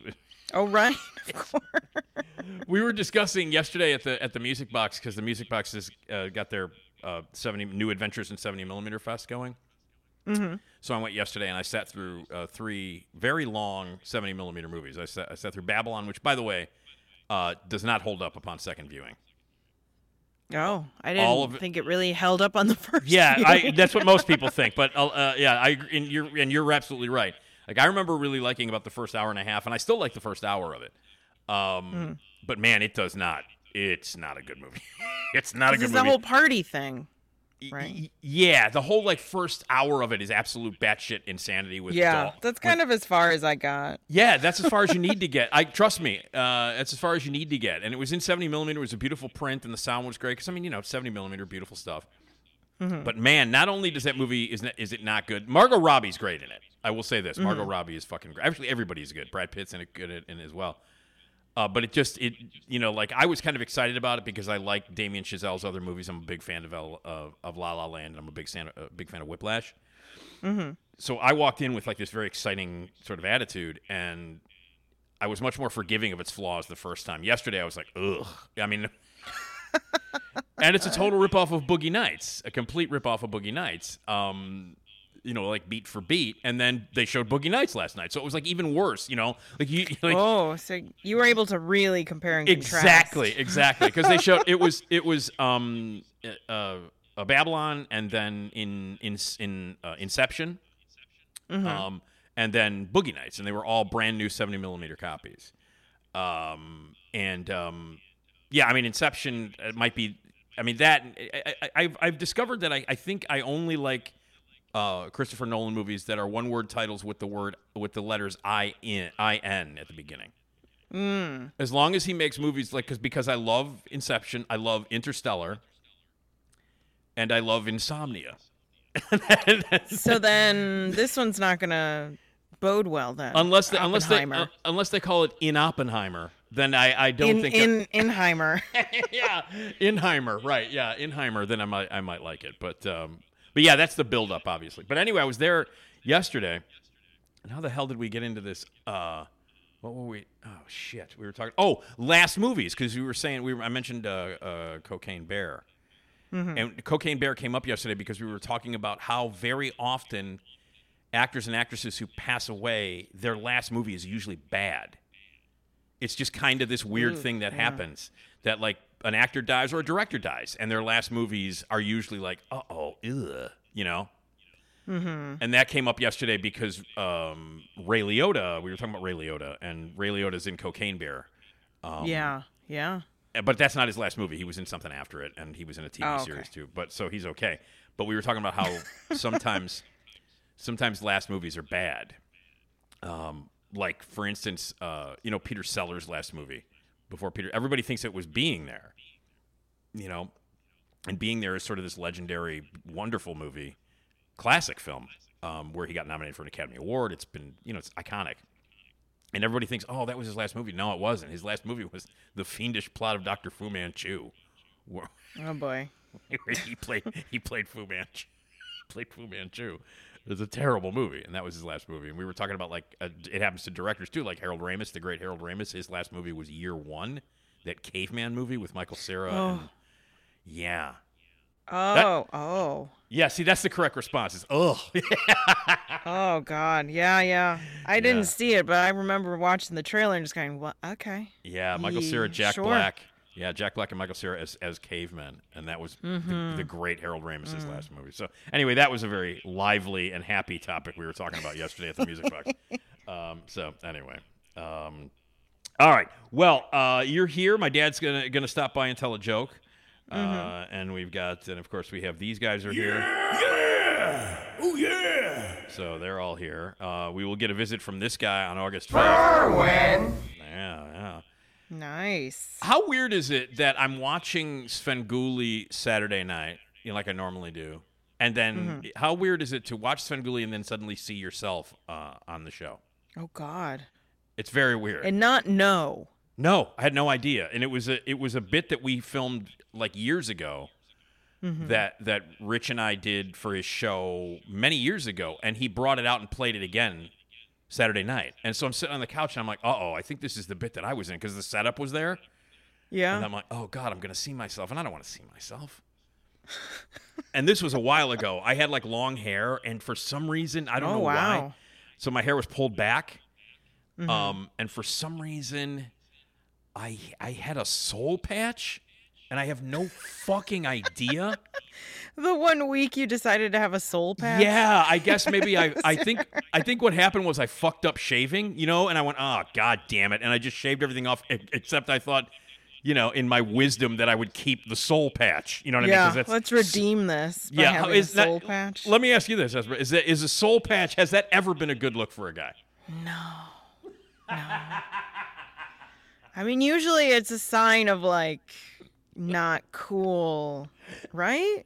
Yeah, no, I, so like like I usually think of the the first thing that comes to mind as of late is um high fidelity yes, when Tim Robbins is, is that Yeah. like new age asshole and Yeah. he's got a soul patch. doesn't Jack Black have a soul patch in that though? he might, but I don't know. It doesn't Yeah. somehow not. Um, but anyway, yeah, the soul for some reason I don't know why. Oh, and then and then you have long hair. It doesn't help. no, I had like, and it was it was in a well, you couldn't see it. Mm-hmm. because it was just a one step. I was sitting, I was sitting next to Rich when we were doing this bit, and I don't really move a lot, which is good. Because Yeah. the less I, the less I say and the less I move, the better. If you're gonna have me in anything, you know. So my hair was pulled back, so I knew it was long, but I mean, you couldn't really tell. You know what I mean? Uh, that it was. Yeah. You can- couldn't Oh wait, tell. you know what's funny? He doesn't have one in this. So who who doesn't? Um, Tim Robbins. Okay, it's Jack Black who has. I think Jack Black's got the Jack Black patch. has it, but for some reason, I am automatically equate Soul Patch with just like douchey. right? Yeah, and he's like the Brit. he's like the douchebag upstairs neighbor, uh, Tim Robbins. He's like the douchebag. yeah, yeah, yeah. yeah, yeah, yeah, yeah. Yeah. No, no, no. I know, and I and when I saw it, I was like, I completely forgot, and then it, came, it comes out. I'm like, what the fuck am I doing with a soul patch? So I, I had no idea what. Like, I'm watching this, and the first thing I'm thinking of is, okay, wow, it's nice to see myself on TV. Holy shit, do I look like a moron? Ah. Yeah. So it was weird watching watching Svengoolie and long haired soul patch Nick shows up on screen. Yeah. I'm like, oh, that's great. and that's forever now. Oh, it is. Yeah, yeah, yeah. I'm trying to remember when we did that. We shot that a while ago. Um, Mm-hmm. And uh, and and and because Rich showed uh, he showed a he showed a um a Marx Brothers movie on Sven Svengoolie one time. Mm-hmm. Um, and and I can't remember which one he showed. I don't want to say I don't know. Was maybe it was Duck Soup. I'm not sure. Um, but he showed a Marx Brothers movie, and he did a bit where he was uh, Groucho. Oh. And then he he played dual roles in the bit. He was Groucho, and then he was he was Svengoolie, and I was sitting next to him in a class, and Groucho was the teacher. Oh. Were you wearing like a little No. school? No, Oh. I'm wearing I'm wearing I'm wearing a shirt, and underneath it I've got a Svengoolie T-shirt on. So I'm like, I that's Okay. because he just because I went there I went there that day to be the arm at the door to tell Mm-hmm. the joke at the end. I was I was there at the studio to be the arm at the door and to be a chicken thrower. You get to throw chickens at him. Yeah. And then Rich, when I got there, Rich is like, I wrote this bit and I want you to be in it. And I'm like, yeah, but I'm not. I'm wearing a T-shirt with you on it. He's like, it doesn't matter. Who cares? Right. um, right. He's not him at that Yeah. point in time. Yeah, yeah. He's Groucho Marx. So no, he was he It's was fine. me. He was him next to me. I had Sven next to me. So he was dual. He was like dual. He was like they cut it together because he was Groucho and Sven. Ah, okay. So like we were. I remember when we filmed it, we were reacting to stuff that Rich would record. Rich would record later. You know what I mean? As Groucho. Yeah. So like Like, here's what I say next as Groucho, and then we and then we have to react to it. So then when you watch it, it's Rich as Groucho talking to me and Rich, and and there was an intern uh, there too. There was another guy in the scene with us who was an who was an intern at CIU at the time, and he was with us uh, in the classroom. Uh, but yeah, it's really weird to to all of a sudden see yourself on TV and then to go, oh, I have a fucking soul patch. That's that's enjoyable. Soul patch and long hair. Yeah, soul patch and long hair. So, uh, uh, yeah, that was a real great. That was great. That was a great flashback. Hey, speaking of flashbacks, see what I did there? Oh. Uh, see, see, I don't have I don't have uh, radio awards sitting on my coffee table gathering dust for nothing. Um, uh, we're at Flashback Weekend on August fifth. Well, we're there. I'm there all weekend, August 4th through the 6th. Uh, Flashback Weekend Horror Convention, where there's a Scream reunion, a Terrifier, and a Terrifier 2 reunion, which, by the way, the Terrifier and the Terrifier 2 reunion is the biggest Terrifier reunion ever. Ooh. Oh wow. Uh, sporting the director, the writer, and uh, eight cast members. Oh Like, my. yeah, like the stage That's is gonna, awesome. It's not even going to be big enough for the for the entire cast, the Q and A stage. They're gonna have to just- sit in each other's laps. Yeah, they're gonna have to sit on each other. You have to sit on Art the Clown's lap and not get killed. Yeah. uh, is, is Or sit gonna on the floor. We'll give them yeah carpet squares.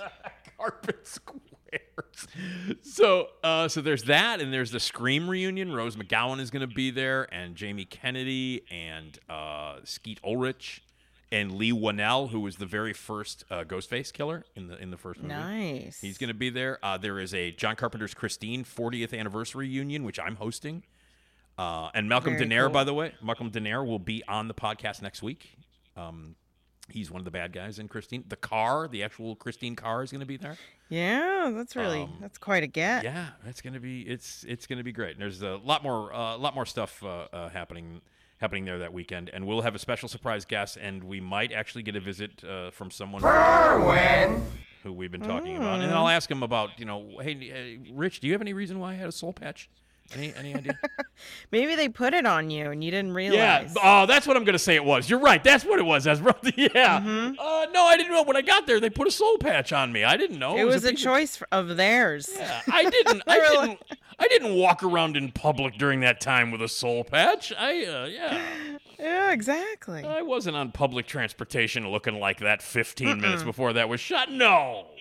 That is uh, a that is a fake soul patch they just glued onto your face. I'm still trying to remember when I had. I remember having a soul patch for a little while, and I don't know uh, when it was or why. Man. Mm-hmm. well, uh, it must have been around that time. it was around that time, but I'm trying to remember when, and I can't remember what time. I can't remember when it was. Um, but I shaved it soon thereafter, if I'm not mistaken. Um, so anyway, uh, but Rich will be there. Uh, you know, he might stop by. He's going to be at Flashback. He'll be hosting the costume contest, which is one of the greatest things ever. yes. And then on Friday night, he and Joe Bob Briggs are going to be on the same stage together. The world might implode. Yeah, Um, that's amazing. That's yeah. a pretty awesome. it's pretty That's cool, gonna man. be a good time. Yeah, I'm going to host that too. So I get to host that with Joe Bob and with uh, with Sven on Friday night, and then on Saturday, you and I will be on stage at 12:30 in the afternoon in the big ballroom. Mm-hmm. We will do uh, interact with the audience, talk about scary movies. We got really cool stuff to give away. I got some prizes and some T-shirts to give away that we're going to be giving away there. Nice. And so we want everybody who can hear our voices right now to show up on Saturday, August 5th, 12:30 in the afternoon at the Hyatt Regency O'Hare as part of Flashback Weekend. Uh, and it's going to be great. And it'll be your second one, Esmeralda. Uh, you had a good time last year. You had a good time Mm-hmm. yeah, last year. Yeah, it was fun. Yeah, it'll be good this year. Great, you know, uh, celebrity guests and really cool stuff. And Alan Howarth, who, by the way, uh, I just talked to. Um, oh. He is the composer, a co-composer with John Carpenter of movies like you know Halloween two through six, They Live, Mm-hmm. uh, Prince of Darkness. Uh, he is a sound designer for stuff like uh, the Star Trek movies and things. He's doing a live concert Saturday night, um, with uh, comprised of all the great music that he's composed with John Carpenter and elsewhere. And it's a That live concert cool. with really all kinds of immersive video and sound and stuff. So it's going to be really cool. So he's going to be doing that as well. So it's going to be a really cool weekend. But we want all the Nick D podcast fans to come out in mass and say hello to us. Uh, Esmeralda is very approachable. Um, and I will not. I will not have a soul patch, so it'll be fine. right. Yeah. See, that's how we'll know who you are. So Don't have a soul patch. Get your tickets now. The whole weekend is going to be great. August 4th through the 6th, Hyatt Regency O'Hare Flashback weekend horror convention, the fun, the most fun of the summer. Flashbackweekend.com. Get those tickets now, flashbackweekend.com, and join us for our live podcast. Be a part of it. Be a part of the recording. Get a prize and all kinds of cool stuff on uh, Saturday, August 5th at 1230. So there you go. All right. Um, so uh, we love to talk about food, Esmeralda, as you know. Mhm. It's one of our Mhm. favorite uh, topics. You know what we have to do? We have to, at some point, go back out and uh, and load up again on our um, uh, on our food for for some taste testing. Yeah, for sure. Yeah, we got to go out and we got to do that. Go go grab some weird food for some taste testing. We haven't done a taste testing in a while. But I saw this and I immediately thought of you as it, it was one of the more uh, crazy pop culture stories over the past few days. The new Burger King sandwich out of Thailand. Would you care to tell everybody what this sandwich what this sandwich is and what it consists of? So it is a true cheese burger, or at least that's what they're calling it in Yeah. uh, at the Burger King. It's a real cheeseburger. So it is a bun filled with uh, up to about twenty slices of American cheese, just stacked on top of each other. Not really melted, like it is melted, but not enough that it would. Like it's still solid.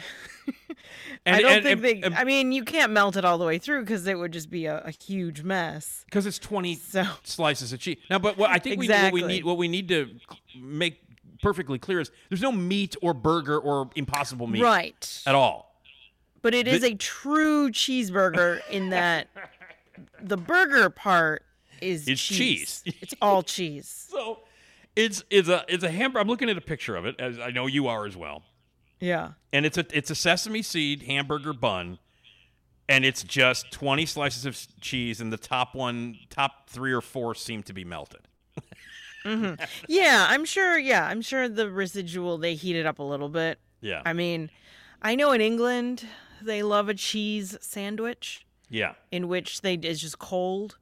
Yeah. But I don't know if you could if you could deal with 20 slices of cold Right. American cheese. Yeah, and also, I mean, this is not like a grilled cheese. It's not like it's been on a, on the grill. Right. I don't know what they, I think they nuke it. It looks like they just throw it. They throw. a- Yeah. I mean, it's like taking a couple of pieces of bread, slapping a bunch of slices of American cheese on there, and throwing it in the microwave for about twenty seconds.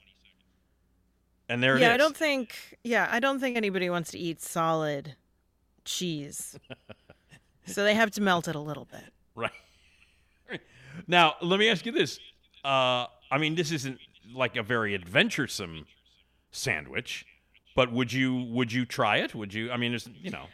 I mean, I guess I don't I don't know if I could handle that much cheese. I mean, I like cheese, but I just feel like it would get to be too much like when I it's in the middle and it's just solid cheese. Yeah, I can't even. I, I, I, ser- and I, you know, I like cheese as much as the next guy. You know, mhm. um, but man, that's a lot of that's a lot of cheese and no variant. It's just like a hunk of American cheese. Yeah, it's just cheese. Um, nah, not maybe like a mix. Nope. Yeah, just there's American like no, cheese. There's no Swiss, there's no mozzarella, there's no Monterey Jack or anything like that. It's just Amer. It's like slices of slightly warmed American cheese. I don't know. Yeah. Does it say? Does it say anywhere in the article what they're charging? Like, uh, Uh, it's about in- ten dollars. Oh my, ten dollars for twenty slices. Well, because you have to realize in Asian countries they don't really eat a lot of cheese.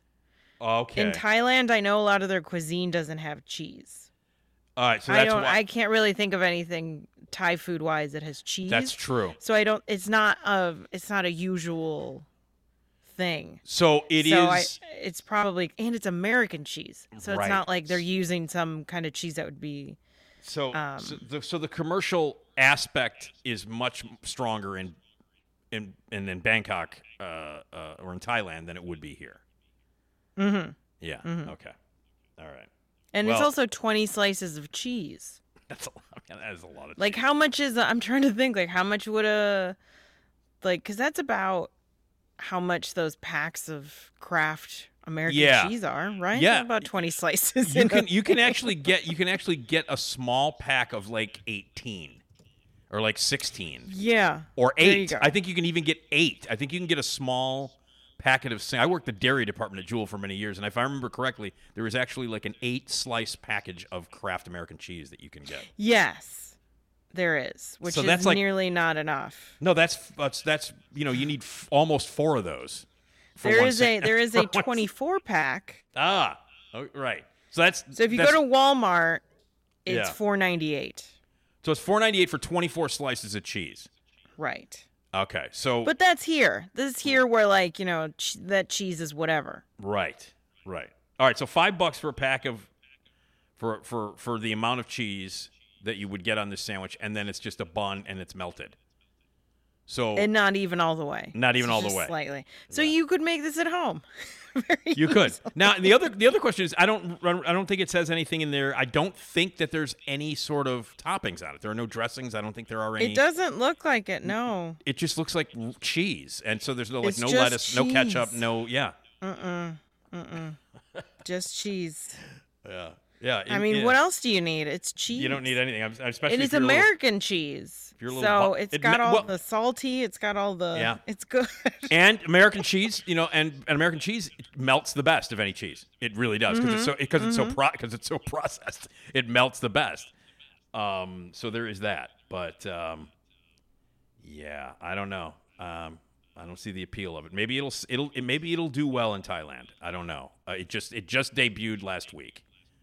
The new BK cheeseburger, pure cheeseburger sandwich in uh, Mhm. in in, uh, in in in Thailand, which consists of 20 slices of American cheese melted on a bun. I don't know. oh, I'm sorry. It's Oh. three dollars. So wow, the that- usual burger, the usual burger is ten dollars. Oh, okay. All right. So it's three dollars. Yes. So it's less than buying a 24 pack of American. Yeah. Actually, yeah. So you know, fly to Thailand. Yeah, you can afford it because you're going to save money on the sandwich, right? So you of can. you- course, yeah. exactly, exactly. Bingo. Oh. You're yeah. Yeah. Oh my God. And then people will. What? Yeah. So, um, wow. Or Get that cone out of my face! In, in, in case they try to have you upsell you when you get there and maybe try to sell you some. Corn. Right. And you're like, no, no, no, no. No, I don't want. I I, just got, want the I cheese. just, no, I got. I got enough cheese here. Get that so cone out of my face! exactly. All right. So, Well, you know, growing up, I used to eat slices of cheese. everybody. Yeah, I think everybody did. at Yeah, you would just eat them like it was no big deal. and it, it was fun. but there's too, 'cause- something about eating them like this because this is just like then one solid Yeah. hunk of cheese. No, I mean if it's just a slab. At one point, it's just a slab of slightly melted cheese. I in- imagine this is like biting into a like a block of Velveeta. Yeah. Yeah. That's probably what it is. Although I enjoy Velveeta, I en- I do enjoy. yeah, Velveeta. but do you enjoy biting into a No, I don't. I, I do not like. I don't grab a. uh, It's not like a. It, I don't grab into it like it's a sub sandwich. You know what I mean? I don't open up a block of Velveeta and just go. I'm going to sit here and eat this whole thing.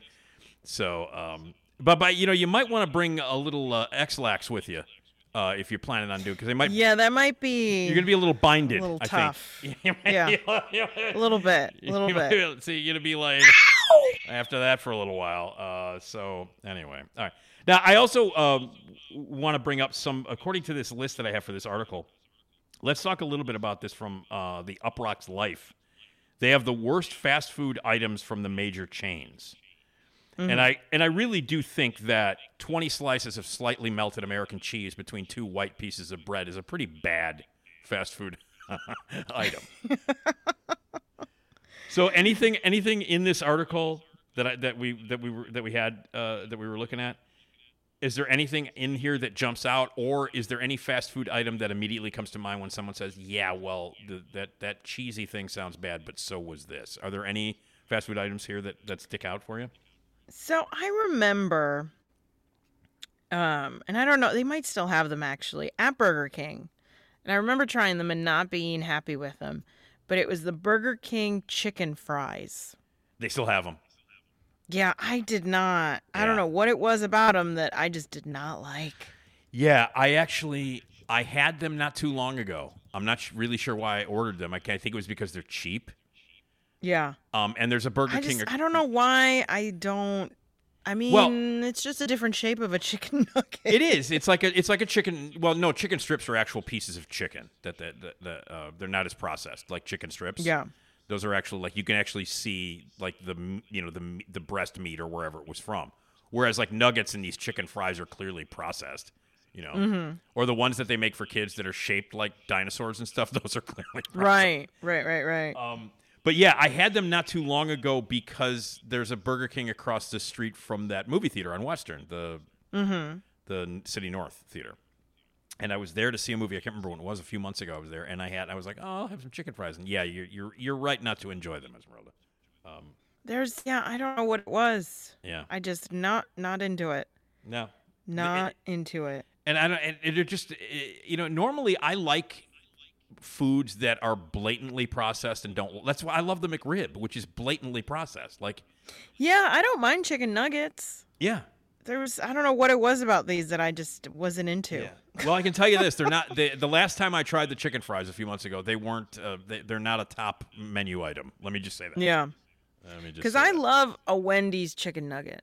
I Sure. think Wendy's chicken nuggets are the top tier of nuggets. Yeah, they're good. They're good chicken nuggets. Uh, I, I remember, boy, I remember I was working at McDonald's when the chicken nugget debuted when I was in high Mhm. school, and man, you couldn't keep them off the shelf. And, and obviously, that's the go-to for anybody under thirteen is you get nuggets. You know, when you're a kid. Right. Uh, but man, it just you could not keep these goddamn things off the shelf. They actually the year that the chicken nugget debuted, the chicken McNugget debuted. Okay. Uh, McDonald's actually had a goddamn stand at Taste of Chicago. And uh, because my girlfriend, the 22 year old with the Wait, child, was manages- there was there a difference between a chicken nugget and a chicken McNugget? Well, they are. They should just. I mean, they're called McDonald's are McNuggets. If you go someplace Okay. else, it's just nuggets. Oh, okay. But, yeah, but yeah. because it's a McDonald's. Oh, you mean like a chicken nugget as a whole when it like showed up on Yeah, as everywhere? the chicken. Oh, Yeah, no, no, no, no, no. I mean at, at McDonald's, at chicken. When I was working at McDonald's, the McNugget debuted. Okay. And you could, I mean, people went apeshit to the point where they literally, where we literally, McDonald's literally had a tent at Taste of Chicago. And people Hmm. waited in line at Taste of Chicago to try for chicken the new, the new, the brand new chicken McNugget. And my my Yeah. my much older girlfriend uh, was manning the tent. She was a manager. Was manning Hmm. the tent, and I, I remember going down there on like the third of July to visit her. And she and afterwards she's like, that was the worst eight hours of my life because she was slinging McNuggets, and all they had on the menu was McNuggets. That was it. yeah. And uh, but yeah, that's how big they were. That's how big the McNugget was when it debuted. They actually had they they actually had a tent at Taste of Chicago. Wow. Yeah, so people I would mean, yeah. People would wait in line uh, that year, like you know, for their for their exotic stuff like turtle soup, and then like, like next door, let's try these brand chicken new McNuggets. McNuggets, and they were new. They were brand new. Nobody had heard of them before, and they were like in like they were. You couldn't keep them off the shelf. They were crazy. Mm-hmm. Um, but yeah, the the, uh, the, the the the no Burger King's Burger King's uh, uh, uh, chicken fries are not very good. Uh, but the, yeah, you're right. The Wendy's nuggets are great. Wendy's in the fast food realm, Wendy's nuggets are really good. Oh yeah. Yeah, yeah, yeah. You ever try the Arby's chicken slider? I wasn't even aware that that was a thing. Did- Were you aware that? I, It's, it's I in this didn't article. either. Um, I didn't either, but the the picture that they're using is just a big old chicken tender. with Yeah. cheese on it, on a bun. on a I bun. mean, I guess that's fine, but yeah, and I've never, I've never, I've never tried it. I mean, I know that they have chicken sandwiches, a variety of chicken sandwiches at Arby's. Mhm, Um, but I've mhm. never tried the chicken slider, and I do have to say that this this picture that they have in the article that we're looking at makes it look awfully uh, boring. You know what I mean? Like yeah, really, it looks really sad. yeah, it does. It's very, it's very like there's no color to it. It's all Right. just beige. It, it, it's exactly right. Even the cheese is beige. Like you look at it, you're like, yeah, "What?" yeah. I don't beige even know what. it- cheese. It's a depressing sandwich. Yeah. Mm-hmm. Uh, the Arby's chicken slider. We have the meats. See, and I like, I like, I used to go to Arby's and I would get their, um, their market sandwiches. Yeah. So I'd get a chicken salad sandwich. Yeah, no, no, no. Arby's still They were quite man. nice. They're just they- they're impossible to get to. There's one in the loop. Mm-hmm. There's one in the loop, and and I because there used to be a ton of them in the city that I would go to. I Yeah, love yeah, Arby's. yeah. I fucking love Arby's. I love them. I love the beef and cheddar. The the you know the curly fries. Everybody loves the curly fries. You got yeah, those potato. curly fries are just fantastic. Oh my god! And the potato cakes and the, like Mhm, everything. God damn, Arby's rules. And I don't and I don't care what kind of meat it is or if it's meat at all. Like I don't. I don't It's even- good. Well, they, it's meats. It's they have the meats. Um, Just doesn't I- tell you what kind of meat. No, exactly. You don't know what you It's don't know what, what what the definition of meats is, but they have them. Um, yeah, they're like, why question me? It's funny It's because. I, I, as I was watching the new um, uh, Mission Impossible movie, which by the way Mhm. kicks every ass possible, it's great. Um, I just you know I just kept waiting for Ving Rhames at some point during the mission to say we have the meats like after they, but he he doesn't he. Yeah, I don't know if uh, Arby's exists in the Mission Impossible world. Well, it should. Where else are they going to get their their? Uh, you know, I mean, they have to they have to get their nutrients for the for the mission. You know, That's true. Tom Cruise has to hang off the side of a mountain. You know, I mean, he he, he- should the only way. have some meats before he before he does it. Oh man! All right. Well, uh, so the chicken um, slider from Arby's not good. Mm-hmm. No. Right. Uh, and then next, they they have on this is the worst fast food items, the chicken nugget for Burger King. So you chose the chicken fries, and this article chooses the chicken nuggets, which I don't think I've remember. had the chicken I nuggets. I have, and I I think they're fine. You know what I mean? They're Mm-hmm. just I mean because listen, here's the thing: like chicken nuggets are as generic and basic as you can get. So you, it's really hard to fuck up chicken nuggets. yeah, yeah, yeah. You know, and and and it's his base. It's a it's a chicken nugget. So I, I don't know why they would specify Burger King specifically. But Yeah. Oh well, it says that they are not crispy like a McNugget, which you have to have a crispiness to the nugget. yeah, the, the the the the breading or the coating has to be kind of Right. you got to do a little when you bite into it. If yeah. it's not, then like, why am I eating this? Yeah. I'll just eat a chicken sandwich. Right, right, or yeah. Um, now, what about this? Now, the next one on here, Esmeralda. Tell everybody what the next Mm-hmm. one here is. Uh, chicken stars. this this uh this list is really going for the nugs. Carl's Jr.'s Going for chicken the stars. Going for the nugs. I remember the last time somebody went for my nugs. Was- by the way, coincidentally, I it was people were going for my nugs when I had the soul patch. That was the most nug. Oh, wow. That was the most nug action I ever. that was the most- Yikes. All right, so the chicken stars. Now, what do they say about the chicken stars? Which are by from. By the way, we can't get them here in Chicago because they're at Carl's Jr. We don't have Carl's Jr. Right. Yeah, that's the West I don't think we do. Yeah, I don't but think I, we do. I feel like I've seen commercials for Carl's Jr. Yeah, no, you, you Well, do. So Carl's Jr. is like a. They also have. Well, we, there's no Hardee's anymore, is there? Right. No. They're and they're the same company. Hardee's and Carl's Yeah. Jr. are the same company. You would see Hardee's every once in a while in and around the Chicago area, mostly at like truck stops and stuff. When you when you're Mm-hmm. driving, it was mostly like a truck stop place. Like, oh, there's a Hardee's, and you would find it. And I guess if you do a road trip to a different state, you might be able to find a Hardee's when you're on the road, or a Carl's Jr. But that's that's a very California-based uh, company. Yeah. Yeah. Yeah. We don't. We don't have any. and I Um, remember I remember seeing um, one of my favorite movies of all time is this this lovely movie about divorce with Al, Albert Finney and Diane Keaton called Shoot the Moon. Mm-hmm. And when I was 17 years old, 16 years old when it came out, I was obsessed with it for some reason because I'm we- I'm a weird kid. I was a weird kid. Like all my friends were going to the theater to see Raiders of the Lost Ark over and over again. I'm like, I'm gonna go see this Albert Finney Diane Keaton divorce movie again. See you later. see you later.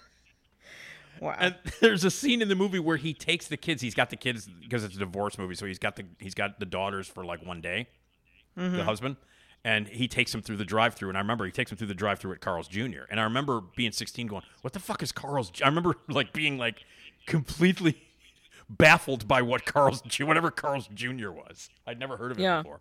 yeah. They don't. The closest one, I guess, would be Oklahoma. Yeah. So. I'm guessing it's not worth going to Oklahoma for their chicken stars. What do they say about the? T- right. like- well, this is what I'm baffled by: is that they're a breakfast item. Wait, what? They are? It says worse than any single breakfast item. Wait. Yeah. I mean, I'm assuming it's a breakfast. It's a breakfast. Why would it- you compare it to the breakfasts? They do, and they they compare it in the article. I just looked at this to French toast dips. So So either you have French toast dips or chicken stars, I guess, in the morning at a Carl's Jr. Maybe. Hmm. I don't know. Maybe that. Uh, we shouldn't go there. Yeah. yeah. Yeah. So if they did have a Carl's Jr., I don't know. So stay away from the chicken stars if you're in Oklahoma. That's what we're saying. That's the yeah. message. Don't get don't get chicken stars. don't get chicken stars if Um, you're in Oklahoma at a Carl's Jr. Yeah, they have a. You can get a six piece or a nine piece chicken stars combo, but they also have hand breaded chicken tenders.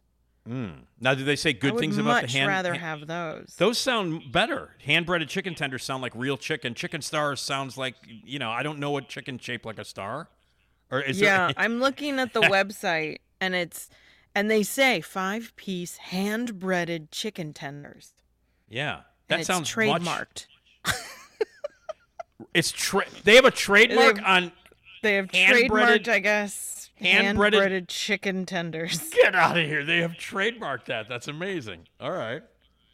Uh, Wow. Yeah, but premium all white meat chicken, hand dipped in buttermilk, lightly Mm. breaded and fried to a golden brown. Wow.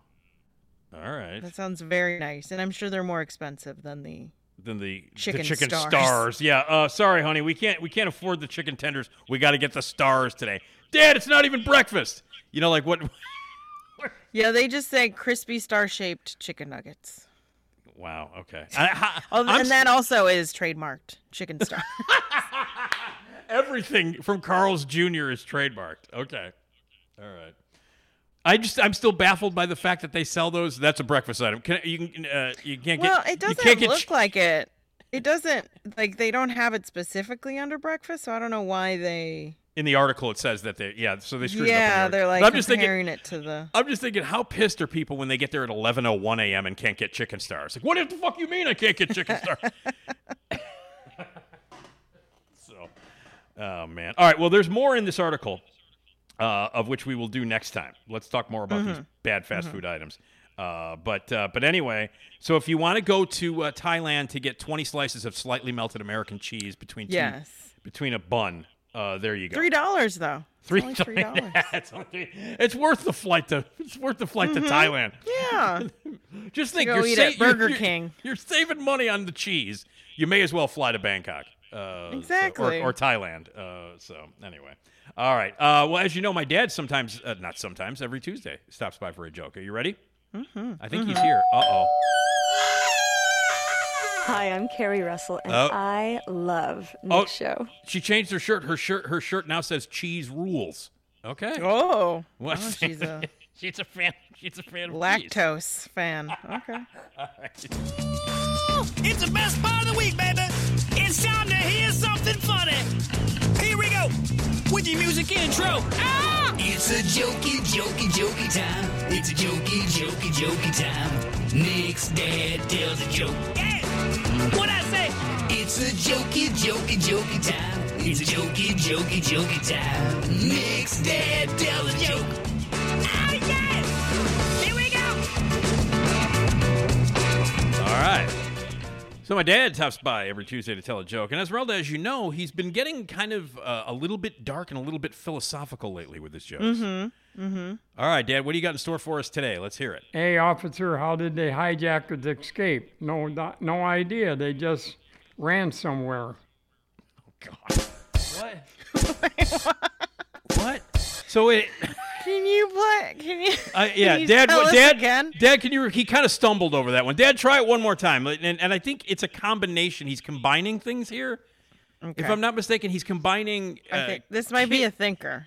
Kidnapping and a heist. I think so. Listen, listen, Dad, try it again. Hey, officer, how did they hijack the escape? No, not- no idea. They just ran somewhere. Hijack and escape ransom. I guess is the he he's Ran using- somewhere. Yeah, ran somewhere. Yeah, So is that a pun? I don't know what the hell it is. Is that is that a pun?